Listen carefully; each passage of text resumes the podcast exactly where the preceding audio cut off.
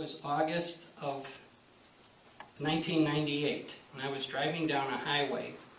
And um, if you were in the car alongside of me, you would wonder what this crazy man was doing because I was singing to myself at the loudest tone of voice that I could. I, I was uh, almost jumping around in my seat even though I was driving. I, I was um, so elated because um, approximately nine months earlier, I faced financial difficulty, and what I had just come from was the closing of the sale of my business, the Sherpa Snowshoe Company. Uh, and the things that led up to this uh, were as follows. In April of 1997, I was visiting with one of my field men. A field man is a, a snowshoe expert that I had a relationship with, and I was visiting with his wife in the morning, and she was a very devout Catholic. Uh, and I was telling her how the cross was central to my life, and that um, there were things in my life that, left to my own devices, uh, I would not choose the path that I was put on because of my cross.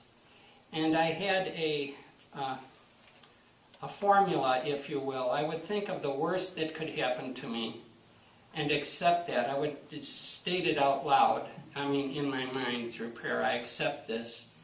And then I would ask for the grace to accept my cross. And uh, I found that um, if I was, if it was to my own, the things, the ways that my life changed through my cross was a much better way than what I would have chosen for myself to such a degree that I told this person that um, I welcome the cross, I seek the cross, because left to my own devices, my life would be a ruin, and God knows better than I do for my life. And she presented me with a book, St. John of the Cross.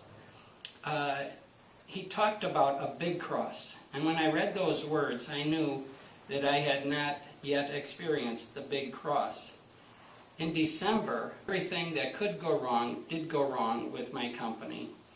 And the, um, my markets had changed, and uh, I knew that I was not going to be able to make my bank uh, forecast with the bank for my line of credit. I immediately called the bank, told them my situation, and two days later they called back and told me they were cutting me off that uh, the line of credit was, I couldn't get any more advances on the line of credit. And for a person who uh, prided himself, prided themselves on their financial relationships, it was, um, it was um, shocking. Um, nonetheless, in, uh, after, uh, I don't have a specific recollection, but after a bit of time, um, I did what I had so um, had, had explained to my Catholic uh, friend, and that was that I thought to myself, uh, you see, I had to call right after the bank told me there was no, not going to be any more money coming. I had to call all of my suppliers, and I had 20 suppliers that I owed money to, and I had to tell them that I wasn't going to be able to pay it. I remember it was on a Friday. I came home and I had the whole weekend to, to think about facing this. And it really wasn't that bad because I would think, what's the worst that can happen to me? That I go bankrupt. And I accepted, I said, I said, I accept this if this is your will for me. I accept even this if this is your will for me. And um, I asked for the grace to accept it. Now I had to do that five or six times over the weekend to keep my peace, but it was it was pretty good that I was able to pretty well keep my peace. Now, um, there's a difference between happiness and joy. I wasn't happy. Happiness, everything is going on right around you, but in joy, uh, things aren't going the way you would like to have them, but you do have peace. There is some consolation there. So I got into the office and I called my first uh, supplier, and I told him that I would be unable to pay him because um, I had lost my financing and I didn't know when I would get new financing, so therefore I couldn't tell him when I could pay his bill. And I remember how angry he was. He was very angry at me. And I let him have his anger, and then I said, I certainly can understand your being angry because if I was in your situation, I would feel the same way that you do. Um, and then I said, There's not a lot that I can do, but what, what, what I can do, I will do. And I do have a finished goods inventory of snowshoes. And if any of your employees want to buy the uh, finest snowshoe in the world, these were aluminum frame snowshoes that were used around the world in uh, mountain climbing and expeditions and rangers. It was a very good product that I would sell it to the employees at a discounted price and not get anything, and they could keep the proceeds towards what I owed them. And when I've said that, um, this is like a tip too if you face a difficult situation. If you do some kindness to the people, whatever it is, however small it might be or inconsequential it might be, it helps them to remember who, who you were, who you are. And for 20 years, I had paid all my bills, taken discounts, and th- this man lightened up. And then I offered to him to take a note in exchange for the account payable that he had.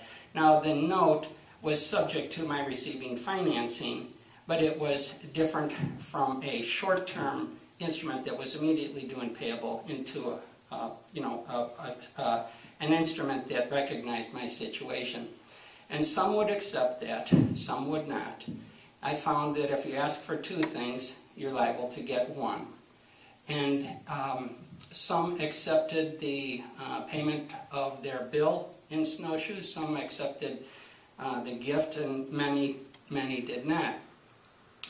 The next thing that I had to do was to lay off employees, just slash employees, because this was December, and I had to get to the following year, and uh, there just wasn't the money to do things that, that normally we would be able to do.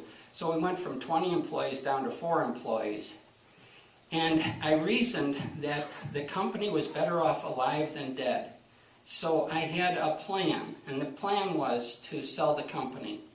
Because my markets had changed, uh, I realized that I was not the ideal person for this company. So I thought, I wrote down who would be, what kind of person would be the ideal person and somebody who is a marketing person would be the ideal person. And I found a advertising agency, uh, Hanson Dodge and Sutter, who uh, Tim Dodge and his firm did all of the marketing for Trek bicycles.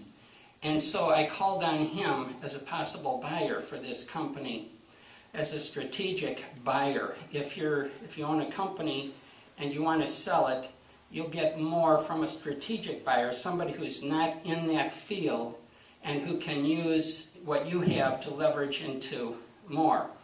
The problem was that he did, was not a manufacturer, so he partnered with a job shop that would manufacture the company. They formed an LLC. And as far as the bank was concerned, you know, I'm moving things along here, but as far as the bank was concerned, the money that I owed the bank um, a portion of it was paid for by the job shop company who bought all of my inventory and all of my equipment. By the time the sale occurred, we had uh, created a finished goods inventory and we had pre-season orders. A pre-season order is an order taken in April or May for delivery the following fall. So by having these orders and the snowshoes to go along with it, they were able to, the amount of money they came up with was less than the value of those orders and the snowshoes when they would sell them. So they actually came out, they, they came out ahead on that aspect of it. And the other portion of the money that I owed to the bank was paid by Marianne and I selling a home that we had in northern Wisconsin. It was a second home. Um, so I remember the biggest thing I remember is being upset with myself because in doing things differently from the way that I had done them before, I realized I could have taken a million dollars out of this company over a 20 year period uh, that, that I had run the company up to that point in time. And let me give you an example. I had a bill for $1,000 that was a maintenance agreement on my copying machine. And the copying machine was broken, uh, but I hadn't paid the maintenance agreement. So I found that I had to scrutinize everything very carefully. So I called up the owner of the company and I asked him to look at my records. And he looked at the records. He said, Well, last year you had about $400 in service calls and you had a maintenance agreement for $1,000. So you would have been better off to not have the maintenance agreement and just have service calls. He looked at the previous year, same thing. The previous year to that was the same thing. And I asked him, Can you go retroactive? Can you uh, eliminate the maintenance agreement? Uh, and, uh, you know, that would mean he would owe me some money. And he said, No, no, I can't do that. And I said, Well, can we get rid of the maintenance agreement for this year? And he said, Yes. And he said, I'll send the repair manual right away. So in one day's time, I paid $75 for the repair and I got rid of a $1,000 bill. When, when, you, when you're not forced to, to do things, to, not forced to look at things differently, you, you have no idea of the possibilities. Now, Adoration Chapel was a significant um, thing for myself because, you know, I'm giving you the conclusion of everything, but as I went through, you never knew what, what was going to be around the corner or, or, or how you would be able to go along. And when things got too difficult, I would slip out of the company. And in Burlington, Wisconsin, there's a Franciscan seminary nearby, and they had adoration there. Adoration there and I would slip into the chapel and uh, I would I would say, God, I can't, you know, I, I've taken it as far as I can. I'm, I'm asking for your help now. And then I would slip back out. And one time they had confession there, and this Franciscan priest, I went into confession, and I told him what I was facing, and I told him there's a lot of temptations to, to try to um, do things that would be good for yourself, but not necessarily good for everybody else. And I said, I'm trying to do the right thing at each step of the way. And he exhorted me. It was as if he had deep knowledge on the subject. He exhorted me, oh, do the right thing. I can still remember in my mind how the exhortation that I got. Again, a grace from God. So, so um, we, uh, we sold the company. All of the employees uh, who were still with me were offered a position in the new firm. Uh, the uh, person who had the experience to um, make the company succeed much better than myself uh, had taken over the company. I didn't know what I would do next. Um, I had faith that I, I did what I call faith surfing. I like that analogy because I'm not a surfer, but to surf as I see it, you have to be on the crest of the wave. If you stay on the crest of the wave, you'll be okay. You won't be crushed. Um, but uh, so, what does that mean? That means having your trust in God.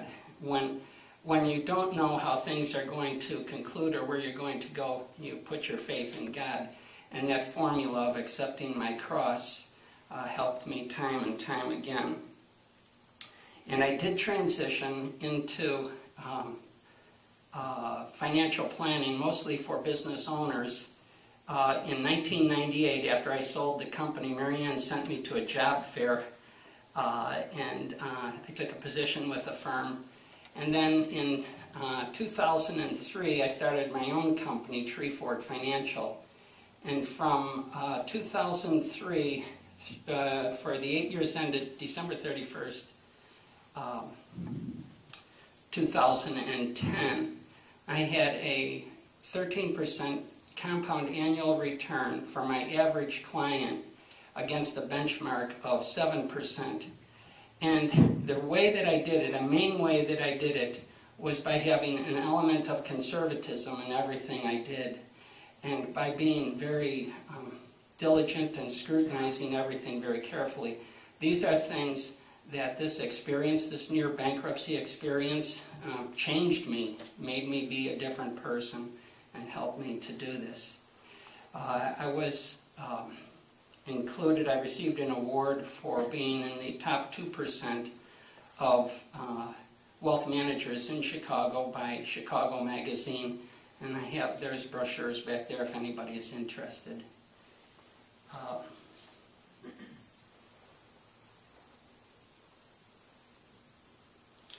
Thank you. Does anybody have any questions?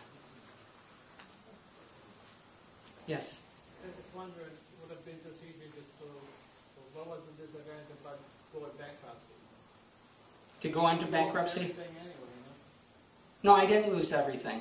No, no. Uh, I'm sorry, it's a good point. Um, so the people who bought the company, I, I left this out. The people who bought the company agreed to pay 5% of sales uh, for as long as it took in order to pay off the amount of money that they owed to me and to the creditors. And so the, um, this was on a pro rata basis, and the creditors were able to keep selling to the company uh, and had the potential of future business with the company as well as a, an opportunity for a payout uh, from the company.